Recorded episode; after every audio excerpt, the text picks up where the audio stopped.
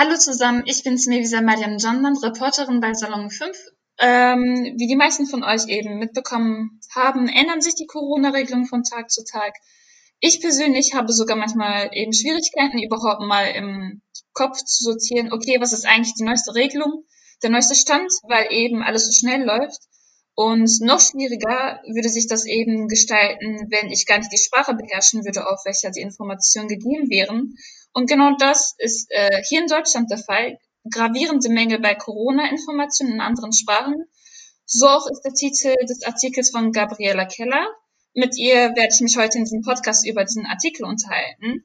Zunächst aber würde ich dich, Gabriela Keller, bitten, sich einmal vorzustellen. Wer bist du? Mit was sollte man ihren Namen dann verbinden. Ja, hallo erstmal, danke, dass ich heute dabei sein darf. Äh, Gabriela Keller ist mein Name. Ich bin Reporterin bei Korrektiv, äh, noch nicht lange, genauer gesagt erst seit Anfang November und ähm, vorher war ich ähm, Investigativjournalistin bei der Berliner Zeitung, davor bei der Taz und Davor war ich selbst im Ausland tätig, ähm, im Libanon und in Syrien und ähm, genau, und jetzt bin ich bei Korrektiv und äh, kümmere mich um Themen wie ähm, soziale Ungleichheit, Lobbyismus, neue Rechte. Ähm, und äh, das war genau eines der ersten Themen, die ich jetzt hier ähm, in Angriff genommen habe, weil natürlich im Moment sich alles um das Thema Corona dreht. Mhm. Und worum genau geht es in diesem Artikel? Na, es stand am Anfang eine relativ simple Frage im Raum und die Frage ist, ähm, weil eine Pandemie ist eine Situation, wo es sehr stark auf gute, verständliche Krisenkommunikation ankommt. Ähm, wie ist es eigentlich mit den Menschen, die in Deutschland wohnen und kein Deutsch sprechen? Was tun die Länder, um diese Menschen ähm, zu informieren, aufzuklären und auch mitzunehmen bei den ganzen Regulierungen und Maßnahmen, die es immer wieder neu gibt? Mhm. Und warum war es für dich so wichtig, äh, darüber zu schreiben, darüber zu berichten? Na, wie gesagt, also äh, Krisenkommunikation hat eine Schlüsselfunktion in jeder Krisensituation, gerade bei dieser Pandemie, die, ähm, wie wir ja auch in Deutschland sehen, ähm, gar nicht so leicht zu vermitteln ist. Also es gibt auch, äh, also selbst bei den Einheimischen, die perfekt fließendes Deutsch sprechen, eine Menge Leute, die verwirrt sind, irritiert sind und wo auch die Krisenkommunikation der Regierung scheitert ähm, auf verschiedene Arten und ähm, da ist es natürlich die Frage, wie jetzt Gruppen, die vielleicht gar nicht so eine Stimme selber haben, ähm, wie die eigentlich mitgedacht werden, was eigentlich getan wird, um ähm, diese Leute zu informieren, was ja eine wichtige Sache ist. Denn also wir wissen also nicht nur, dass die Leute selber gefährdet sind oder gefährdeter sind, wenn sie eben nicht mitgedacht werden, sondern das ist ja für die Gesamtsituation ein, ein, Problem, wenn es Bevölkerungsgruppen gibt, die nicht erreicht werden. Und deshalb wollte ich gerne wissen, da vieles ja Ländersache ist, viele der Regulierungen sind ja Ländersache. Ähm, was tun denn eben diese Länder eigentlich, um um sicherzustellen, dass ihre Regulierungen und ihre Maßnahmen auch ankommen? Und ähm, also es gab auch noch zusätzlich eine andere Recherche, die vorweggegangen ist. Ähm, ich hatte ähm, vor wenigen Wochen was geschrieben über die Situation in Nordrhein-Westfalen, wo ich Informationen hatte aus verschiedenen Quellen, dass an den Schulen da eine ganz schlechte Informationspolitik generell gibt, dass die viele Eltern Sturm laufen, weil die Schulen ganz schlecht sie informieren und dadurch kam ich halt darauf, dass die Schulen selber stark unter Druck stehen, weil einige von denen Signale von der Schulaufsicht bekommen haben, dass sie bitte nicht so offen kommunizieren sollen, unglaublicherweise. Mhm. Und in dem Zusammenhang habe ich ein bisschen ausführlicher mit einigen Schulleitern und Schulleiterinnen gesprochen, die mir dann gesagt haben, dass es halt wahnsinnig viele Schwierigkeiten gibt im Alltag, die mit Corona zu tun haben, die die Schulen nebenbei wuppen müssen. Und dazu gehört eben auch, dass sie selber halt in Familien die nicht Deutsch sprechen, von den Eltern von Schülern, wo die Eltern nicht Deutsch sprechen, das irgendwie vertellen müssen. Und das ist natürlich dann auch eine Frage, die damit auch zusammenhängt. Ne? Mhm. Hat es dich eigentlich auch persönlich interessiert oder äh, war das eher so dieser berufliche Aspekt, äh, worauf eben deine Recherchen beruhten? Also ich interessiere mich persönlich eigentlich für alle Themen, die ich recherchiere. Ähm, ja, wie gesagt, klar, ähm, ich interessiere mich dafür, wie ähm, umfassend ist sowas eigentlich. Also wie das ist für mich halt auch ein Merkmal von Qualität von Politik, dass ich Politik verständlich machen kann. Und in einem Land, ähm, wo viele, viele, viele Zugewanderte leben, ähm, ist es für mich wesentlich, dass eben ähm, dieser etwas altmodische Ansatz, wie, also ich habe auch zum Beispiel mit einem Gesundheitsamts ähm, Chef äh, aus Deutschland gesprochen, der gar nicht in dem Text auftaucht. Es tauchen verschiedene Texte, also ich habe mit wahnsinnig vielen Leuten gesprochen für, für diese Recherche und nicht alle tauchen in dem Text auf. Ähm, und der sagte mir zum Beispiel, ja, Amtssprache ist Deutsch. Und das finde ich halt in so einer Pandemie ist nicht angemessen. Das ist halt ganz schwierig. Das kann man eigentlich nicht, äh, das ist eine bequeme und altmodische Haltung. Und ich glaube, dass die ähm, Behörden sich da noch ein bisschen umstellen müssen.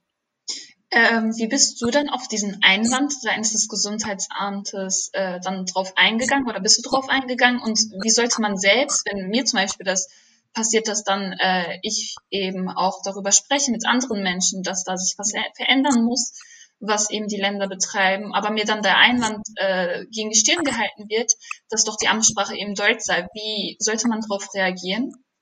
Naja, dieser ähm, Maxime Amtssprache ist Deutsch kommt, ich weiß nicht, wie alt die ist, ehrlich gesagt, das habe ich nicht recherchiert, wo dieser, seit wann dieser Maxime eigentlich gilt, aber ich würde vermuten, dass die seit vielen, vielen, vielen Jahrzehnten gilt. Und das Ding ist aber, dass ähm, die Welt sich ja stark geändert hat und wir haben nun mal eine Realität, ähm, wo ganz viele Menschen ähm, in Deutschland leben und die eben aber alle nicht homogen Deutsch sprechen. Und ähm, Behörden sind aber für alle Leute da. Und ähm, gerade äh, wenn man, sehr, also es gibt natürlich immer zwei Blickwinkel, wie man auf was blicken kann. Also man kann einmal sagen, dass es eine Verantwortung von der Behörde ist, alle Menschen, die in Deutschland leben, zu informieren. Also es betrifft ja auch nicht nur die ähm, Zugewanderten ohne Deutschkenntnisse. Es betrifft genauso zum Beispiel Leute, die ähm, eine Hörschwierigkeit haben. Ne? Also das ist nochmal ein ganz anderes Thema.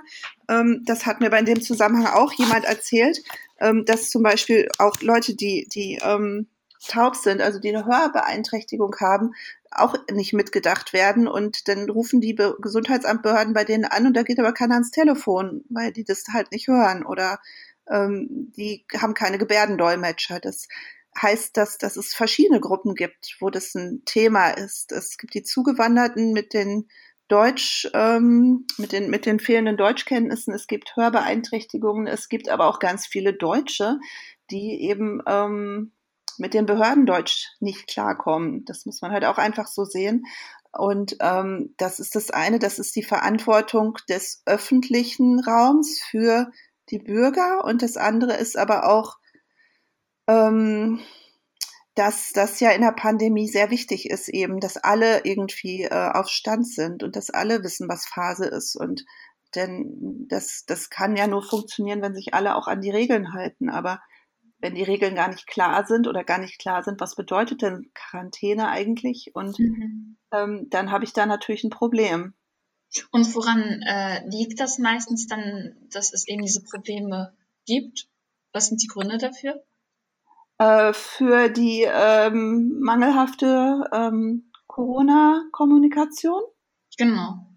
Ähm, ich glaube, das kommt auch aus ähm, einer Phase oder aus einer Zeit noch. Das sind so Dinge, die einfach noch nicht genügend in, in, in, in, äh, aufgegriffen worden sind. Also dass ähm, es gibt wahrscheinlich einfach nicht ist nicht genügend Leute, die sich da schon mal wirklich eingehend drüber Gedanken gemacht haben, ähm, wie man ähm, bestimmte Menschen, die keinen Zugang haben zu den Informationen, wie sie dargeboten werden, wie man die erreicht. Also ähm, es gibt bestimmte Strukturen, die so seit vielen Jahrzehnten waren, dass Informationen auf eine bestimmte Art und Weise unters Volk gebracht wurden und ähm, was wären das zum Beispiel, um sich das bildlich nochmal auszumalen? Na, zum Beispiel, dass, äh, also auf jeden Fall, dass es halt diese einheitliche Behördensprache gibt. Ne? Eine Behörde teilt sich mit, indem sie keine Ahnung, ähm, eine Pressekonferenz gibt, in dem sie das den Medien mitteilt, in dem sie, ähm, also das, das kommt ja immer darauf an, von welchen Informationen reden wir jetzt. Wir haben jetzt erstmal die, die Regulierungen als solches, die sind natürlich auf Landesebene. Und da ist es ja schon mal irgendwie ein Fortschritt, dass das überhaupt im Internet zu finden ist. Das ist ja irgendwie auch, also man merkt, Internet ähm, haben die meisten irgendwie drauf. Social Media, da wird es schon wieder ähm, sehr viel dünner. Ähm, und ähm, dann geht es aber runter bis zu dem einzelnen Bescheid von, von Quarantäneverordnung für jemanden, der, naja, zum Einzelfall, ne? Und ähm, das ist dann halt, da wird dann ein Brief geschickt von, von der, von der, von dem Gesundheitsamt oder es wird ein Anruf gemacht und ähm, wenn man nicht das Glück hat, was es auch gibt, dass eben in dieser Behörde Menschen sitzen, die selbst ähm, Migrationshintergrund haben und diese Sprache zufällig sprechen, ähm, was es gibt. Und das ist schön, wenn es so klappt, aber das sind halt Einzelfälle. Ne? Und mhm. ähm, es ist nicht so, dass, dass da von oben irgendjemand drauf guckt. Ähm, ist das denn auch sichergestellt, dass wir da genügend Leute haben, die eben diese Sprachen beherrschen? Ähm, also es gibt keine Multi, keine mehrsprachigen Corona-Hotlines. Es gibt keine Garantie, dass, dass, dass man einen Ansprechpartner findet. Also man muss dazu sagen, es ist natürlich allgemein im Moment ein großes Chaos. Das kommt noch hinzu als Ursache, dass auch die Kommunikation mit in, in Deutsch schon schwer fällt, weil eben die Behörden so runtergespart sind in den meisten Bundesländern, dass sie kaum noch ihren normalen Aufgaben hinterherkommen. Jetzt mit dieser Pandemie ähm, einfach teilweise Chaos herrscht. Ja, auf jeden Fall. Das war ja auch das, was ich in meiner Anmoderation meinte, dass ich selbst auch Schwierigkeiten habe, eben genau. überhaupt mitzubekommen. Was ist der aktuelle Stand? Und was für eine Rolle spielt da Social Media? Du hast Social Media angesprochen gehabt. Also ich finde, dass Social Media ähm, absolut vernachlässigt wird, eigentlich in allen Bundesländern. Das hat mich gewundert. Ich hätte gedacht, dass die Behörden oder zumindest die Landesbehörden da weiter sind. Also es ist nur nicht so, dass keiner nichts macht auf Social Media, aber ähm, es wird echt wenig genutzt und ähm, mehr so, ähm, wenn man das so verfolgt, wie so eine zusätzliche Presseveröffentlichungsstelle, also dass da irgendwie ähm, das Ministerium so Mitteilungen gibt und es ist wenig dialogorientiert, es ist wenig so in Social Media ähm, Gesetzen gedacht, dass du einfach irgendwie, ähm, naja, ich meine, das wissen ja die meisten jungen Leute besser als ich, wie man irgendwie so dass man, man mit Clips arbeitet, wie man irgendwie Leute anspricht, wie man Leute mitnimmt und das ist halt alles noch, es reflektiert so diese etwas starre Behördensprache, dass man dann, die posten dann halt einfach irgendwelche Links von ihrer Website, ne? Und es gibt natürlich große Unterschiede bei den einzelnen Bundesländern und also ich habe zum Beispiel gesagt, dass Berlin ähm, ganz gut ist, also ziemlich gut schon äh, darin. Die haben sich viele Gedanken gemacht. Die haben auch ein großes Budget oder ein halbwegs großes Budget für fremd mehrsprachige Kommunikation freigegeben. Die haben zum Beispiel auch so Dinge, es gibt einen Chatbot, der in mehreren Sprachen chattet, es gibt Infografiken, es gibt äh, unterschiedlich aufbereitete Informationen und ähm, die aber auch da sind also die haben alle paar Monate mal einen Social Media Post in einer anderen Sprache, die jetzt nicht Deutsch ist. Und ehrlich gesagt, so kann man keine Community aufbauen. Also ähm, ein anderes gutes Beispiel ist Nordrhein-Westfalen so oder also aber anders. Also ich habe zum Beispiel ähm, ein Bundesland, ich glaube, es war Schleswig-Holstein, die haben mir dann auch geschrieben, ja, sie machen das auf Social Media. Und dann habe ich durchgescrollt und ich fand nirgends was, weil ich habe halt auch vor allem auf Facebook geguckt, denn wenn man so diese Zielgruppe anguckt, würde ich vermuten, dass Facebook wahrscheinlich so das gängigste ist. Und nein, ich habe dann zurückgefragt, so ja, wo sind denn eure Social Media Beiträge? Und dann so, ja, dann schickte sie mir fünf Twitter-Links.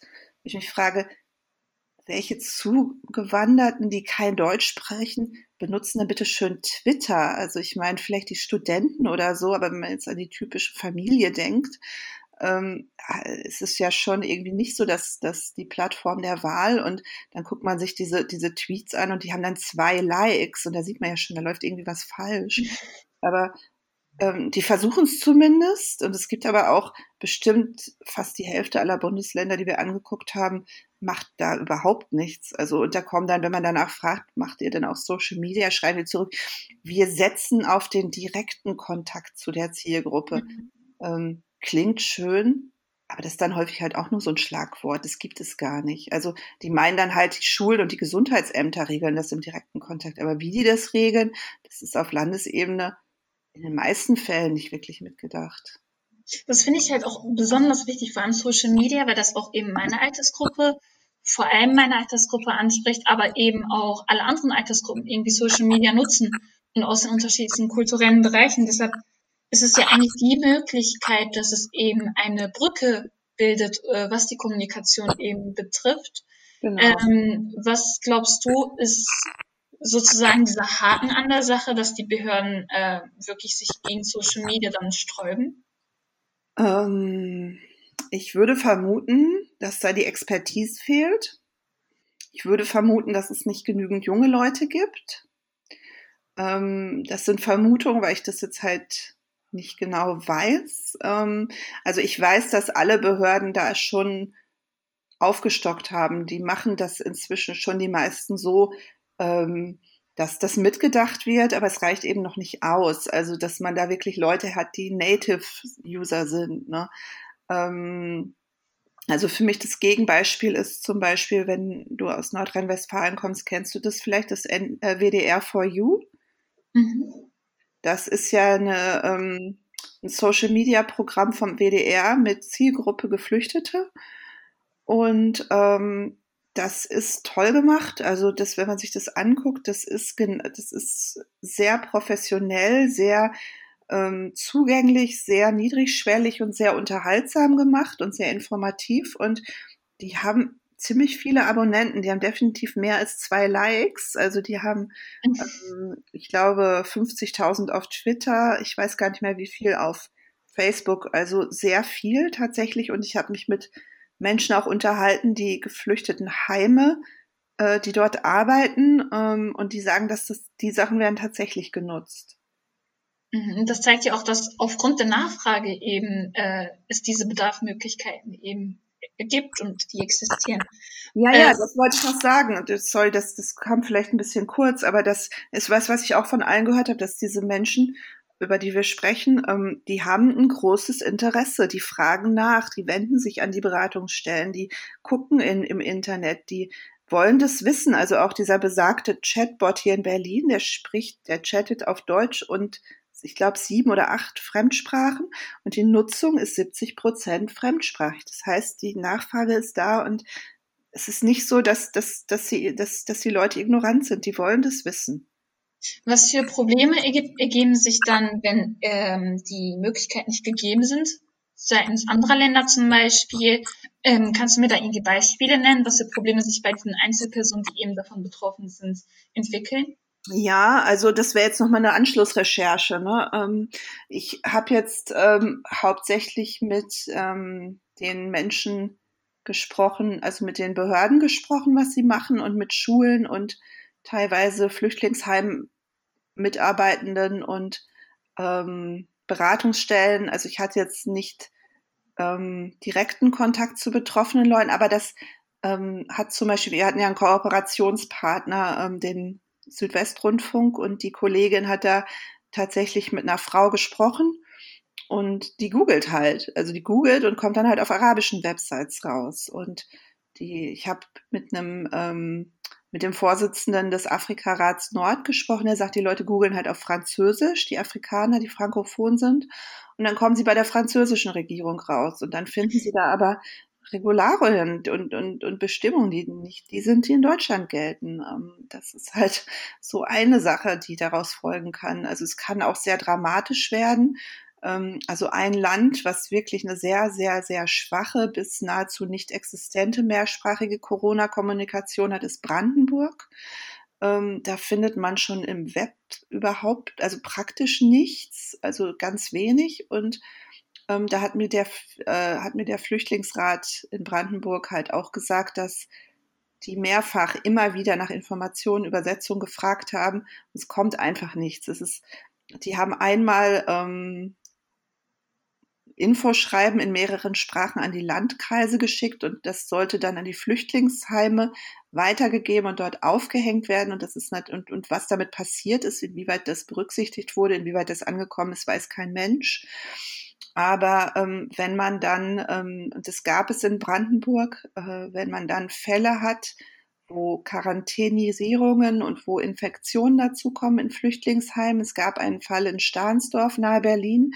Ähm, da, und die Leute waren einfach verwirrt und die wussten es nicht. Und es ist teilweise ja auch eine etwas intransparente Politik. Wer wird getestet, wer nicht. Und keiner wusste so recht, ähm, wer ist infiziert und wer nicht. Und dann haben die angefangen, gegen die Maßnahmen zu rebellieren, weil es einfach ähm, dann eben sehr brisant wird, wenn, wenn ähm, man so einen Mangel an Informationen hat und zusätzlich halt eine, ja, eine akute Infektion, ein akutes Infektionsgeschehen und Leuten gar nicht so richtig klar ist, wie sie sich schützen können, noch dazu in, in einem Flüchtlingsheim, was dann abgeriegelt wird, unter Quarantäne gesetzt wird. Das sind ja in Anführungsstrichen zwei Extreme. Entschuldige. Jetzt zum Beispiel NRW und Brandenburg hat es erwähnt gehabt. Besteht da irgendwie eine Möglichkeit, dass diese Bundesländer oder alle Bundesländer dann irgendwie zusammenarbeiten, dass sie gemeinsam kooperierend etwas an Website aufbauen? Mm, ja, das ist immer etwas schwierig. Die Länder, das sind ja immer alles so ihre eigenen Fürstentümer. Ähm, wäre, also es gibt ja auch was auf Bundesebene, ne, was so, so diese allgemeinen Informationen angeht. Ähm, ich glaube aber, es muss tatsächlich weiter runtergehen. Es muss tatsächlich landesspezifische Informationen haben, weil eben auch landesspezifische Regelungen existieren und ähm, genau genommen glaube ich, dass es noch viel weiter runtergehen muss. Also was auf den Websites zu finden ist, ist die eine Sache, aber die Leute wollen halt wissen, was ist denn für mich in meiner Lage jetzt eigentlich relevant? Ähm, wo finde ich denn hier in meiner, in meinem, in meinem Kiez einen, einen Ansprechpartner, einen Arzt, wo kann ich denn hingehen, wo kann ich denn anrufen? Und wenn man da wieder so eine große Dachstruktur schafft, ähm, glaube ich nicht, dass das den Bedürfnissen entgegenkommt. Also ich habe zum Beispiel eine sehr gute Erfahrung aus Dortmund gehört. Dort gibt es bei der Diakonie ein Projekt, äh, für ähm, Menschen aus Südosteuropa. Das sind Bulgaren, ähm, Rumänen und viele Roma sind auch darunter. Und die haben das tatsächlich so gemacht, dass sie Leute gehabt haben, die in die Communities gegangen sind und denen ihre Fragen aufgenommen haben und diese Fragen dann beantwortet haben und das dann für alle zugänglich gemacht haben. Und damit haben die super gute Erfahrungen gemacht. Ich glaube, dass anstatt das irgendwie noch weiter auf so eine überregionale Ebene zu heben. Es müsste eher runterkommen. Mhm. Äh, Wäre dafür die Alternative dann, dass so kleinere Vereine oder eben äh, Diakonie oder so in den Regionen dann äh, damit zusammenarbeiten mit den Behörden und dann die Möglichkeiten bieten, eben ja. etwas zur Verfügung zu stellen? Auf jeden Fall. Also ich glaube, man muss das alles haben. Also auf dieser Mikroebene funktioniert es teilweise auch sehr gut. Ähm, da gibt es halt auch teilweise ähm, super engagierte Leute, die auch irgendwie gut mit einzelnen Behörden, einzelnen Gesundheitsämtern, einzelnen Bezirks ähm, äh, hier in, in Berlin Bezirksregierung zusammenarbeiten. Also das funktioniert dann, wenn man engagierte Leute hat und wenn die die Kapazitäten haben und wenn die die Mittel haben. Also es müsste halt nur sichergestellt haben werden, dass sie halt Mittel haben, dass sie halt ähm, ja auch die nötigen Informationen bekommen, weil ich finde halt es ist auch schwierig, wenn man diese Verbände und Vereine ständig als Übersetzungsbüros gebraucht. Das ist ja auch nicht denen ihre Aufgabe. Ne? Es ist schon auch eine Länderverantwortung und ich finde, es sollte eigentlich selbstverständlich sein, dass auf einer Website von einem Land zumindest in den geläufigsten Sprachen aktuelle Informationen zu finden sind. Mhm. Und was wäre laut deiner Meinung nach dann die perfekte, aber auch eben realisierbare äh, Möglichkeit, um jedem Menschen eben zu ermöglichen, äh, mitzubekommen, was an neuen Corona-Regelungen eben existiert. Naja, wie gesagt, also es müsste einfach sichergestellt sein, dass ähm, aktuelle vor allem, also das war halt so ein Schlüsselbefund, dass halt teilweise Übersetzungen da sind, auch umfangreiche Übersetzungen da sind, die aber dann in Teilen irgendwie total veraltet sind und einfach nicht mehr stimmen. Ähm, also ich finde, das darf einfach überhaupt nicht passieren. Ähm, es musste einfach irgendwie ähm, mitgedacht werden, müsste mitgedacht werden. Es müsste einfach ein normaler Teil der Informationspolitik gerade in Krisenzeiten sein. Ähm, es, ähm, man musste das, es ist nicht eine Sache, wo man sagen kann, okay, ich habe jetzt irgendwie meine Infos auf der Website, Haken ist am Thema und jetzt irgendwie machen wir auf Deutsch weiter. Ähm, das müsste schon ähm, eine Politik sein, die sich durchzieht, dass man auf Landesebene eben dafür sorgt, dass übersetzte Materialien landesspezifisch halt vorliegen, dass man zusieht, dass sie aktuell sind, dass man zusieht, dass sie in die Social Media kommen, dass man äh, und dass man sich eben sehr eng mit den mit den Initiativen, die es halt gibt und ja teilweise auch wirklich schon seit langen Jahren sehr gute Arbeit in dem Bereich machen, zusammenarbeitet. Das ist natürlich für alle Seiten schwierig, weil eben viele Beratungsstellen im Moment auch geschlossen sind und von daher es fehlt an Zugängen, ne? Aber das, ich meine, wir hatten jetzt, wir haben jetzt seit seit März ähm, das Thema Corona-Krise und ähm, es wäre eigentlich Zeit gewesen, in den letzten Monaten da was aufzubauen.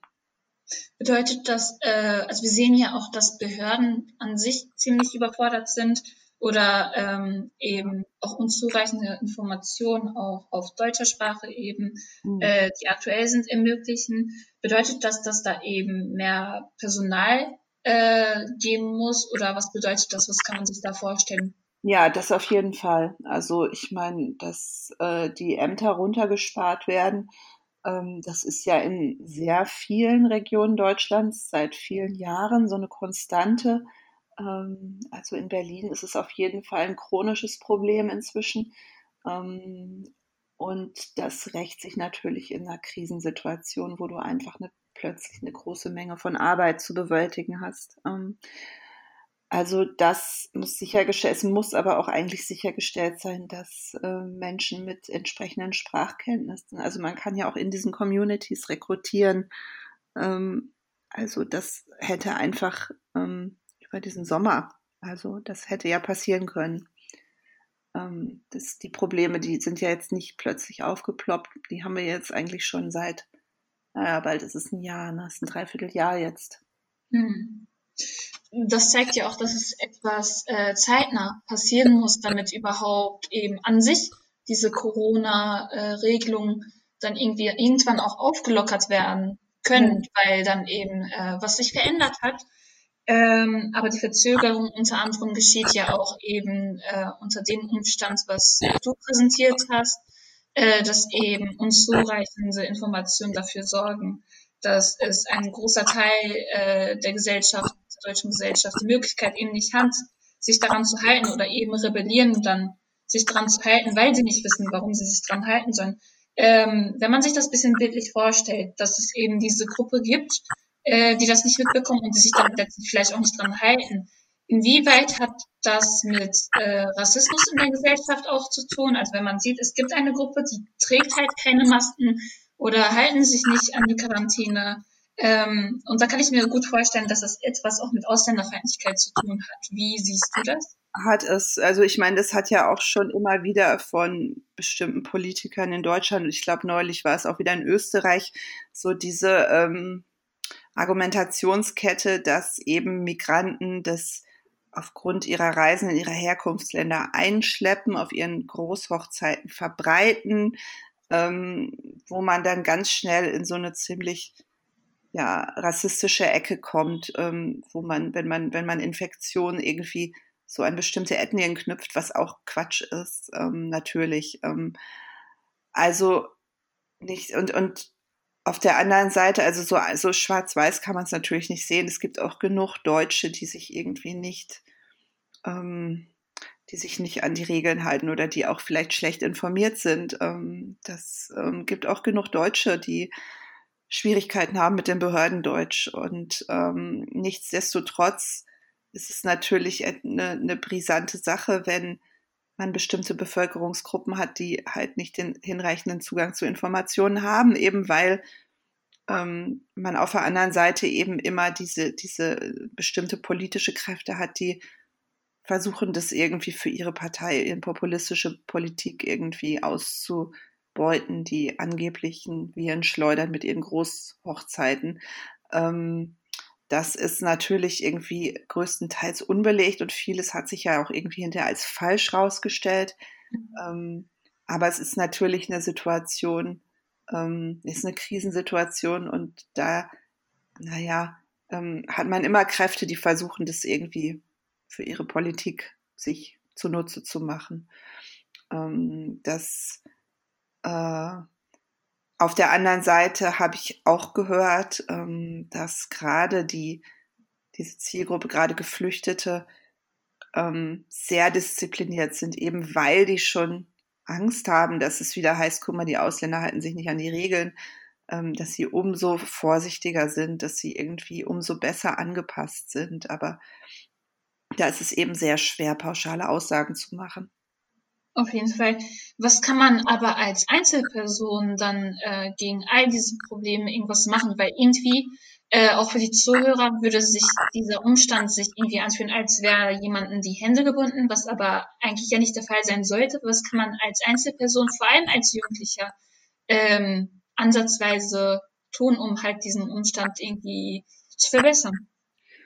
Ähm, also ich glaube, dass so eine Krise, ähm, wenn man es jetzt so nennen will, es ist ja immer noch irgendwie alles in Deutschland relativ geregelt, aber es hat gewisse krisenhafte Züge und das ist immer eine Zeit, wo es auch stark auf Solidarität ankommt ne? und darauf, dass man einander aushilft. Und das betrifft nicht nur Migranten, das betrifft auch ältere Leute, das betrifft auch Risikogruppen, dass man einfach, naja, besser aufeinander achtet. So kitschig sich das jetzt vielleicht anhört, aber dass man auf seine Nachbarn achtet, ob die alles haben, was sie brauchen, ähm, ob man vielleicht irgendwie was unterstützen kann, ob man vielleicht der Nachbarin was vom Einkaufen mitbringen kann oder wenn man irgendwie, ähm, keine Ahnung, ähm, es hilft auch, wenn man, also vielleicht kann, ja, es ist schwierig jetzt pauschal zu sagen, aber natürlich wenn man Leute bei sich im Haus hat, wo man weiß, sie sprechen schlecht Deutsch und da gibt es vielleicht gerade ein Problem, dass man einfach mal nachfragt, ob man mal auf dem Schreiben mit drauf gucken soll oder ob man mal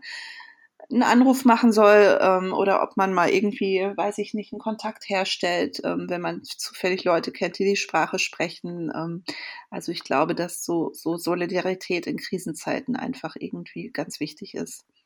Aber vor allem in der Corona-Krisenzeit gestaltet sich das ja etwas äh, schwieriger, weil viele darauf aus sind, immer mehr Distanz aufzubauen, anstelle dann halt beim Nachbarn mal vorbeizuschauen. Und, äh, ja, also bei uns im Haus war das zum Beispiel so, dass viele Leute, als es alles anfing, irgendwie einen Zettel ins Haus gehängt haben und gesagt haben, wenn es hier jemand gibt, der alt ist oder Risikogruppe ist, ähm, dann ähm, wir wohnen da und da, wir bringen euch gern was aus dem Supermarkt mit. Ähm, also ich glaube, da kann man schon irgendwie ein bisschen kreativ sein und ohne sich zu gefährden, ähm, einfach ein bisschen die Augen aufmachen. Auf jeden Fall. Vielen Dank für diesen Vorschlag, den du jetzt äh, am Ende jetzt gemacht hast. Ähm, darauf wäre ich so nicht gekommen und wahrscheinlich der größte Teil der Zuhörer eben auch nicht. Naja, ich danke dir. Wenn ich ja. das ganz noch kurz noch, also das ist zum Beispiel so, so überleben die Schulen, ne? Weil die Schulen kriegen praktisch ganz wenig Hilfe von den Ländern. Und die haben teilweise, also wie das in, im Ruhrgebiet ist, wie es in Berlin ist, bis zu 90 Prozent, 80 Prozent Menschen mit Migrationshintergrund, mit ausländischer Herkunft. Und ähm, die Familien sprechen halt nicht immer Deutsch. Und was sie machen, ist, sie sie, sie spannen einfach ältere Schüler ein, die übersetzen können oder die Familien haben irgendwen oder zur Not ist es irgendwie eine Sekretärin, die vielleicht Polnisch spricht, irgendwie ein Lehrer, der Türkisch spricht, so jeder tut halt so seins rein und so überleben die Schulen und so funktioniert es halt und ich glaube, wenn man das im Kopf hat, wenn es jeder im Kopf hat, dann ähm, ist ähm, so eine Krise auch zu bewältigen. Mhm, einfach aneinander unter die Arme zu greifen, um gemeinsam eben genau. voranzukommen. Genau. Ich danke dir ganz herzlich, äh, dass wir uns darüber eben unterhalten konnten. Ja, denn äh, die wenigsten sind sich das eben bewusst, dass es eben dieses Problem, äh, dass es existiert. Und umso interessanter war es eben, mit dir darüber äh, zu reden. Genau, das war's von uns. Ich mache meine Abmoderation. Äh, wenn die lieben Zuhörer etwas anzumerken haben sollten, dann sollen Sie gerne Salon5 unterstrich per Instagram abonnieren und uns eine DM schreiben äh, und euren Beitrag dazu leisten. Wir sagen dann Tschüss.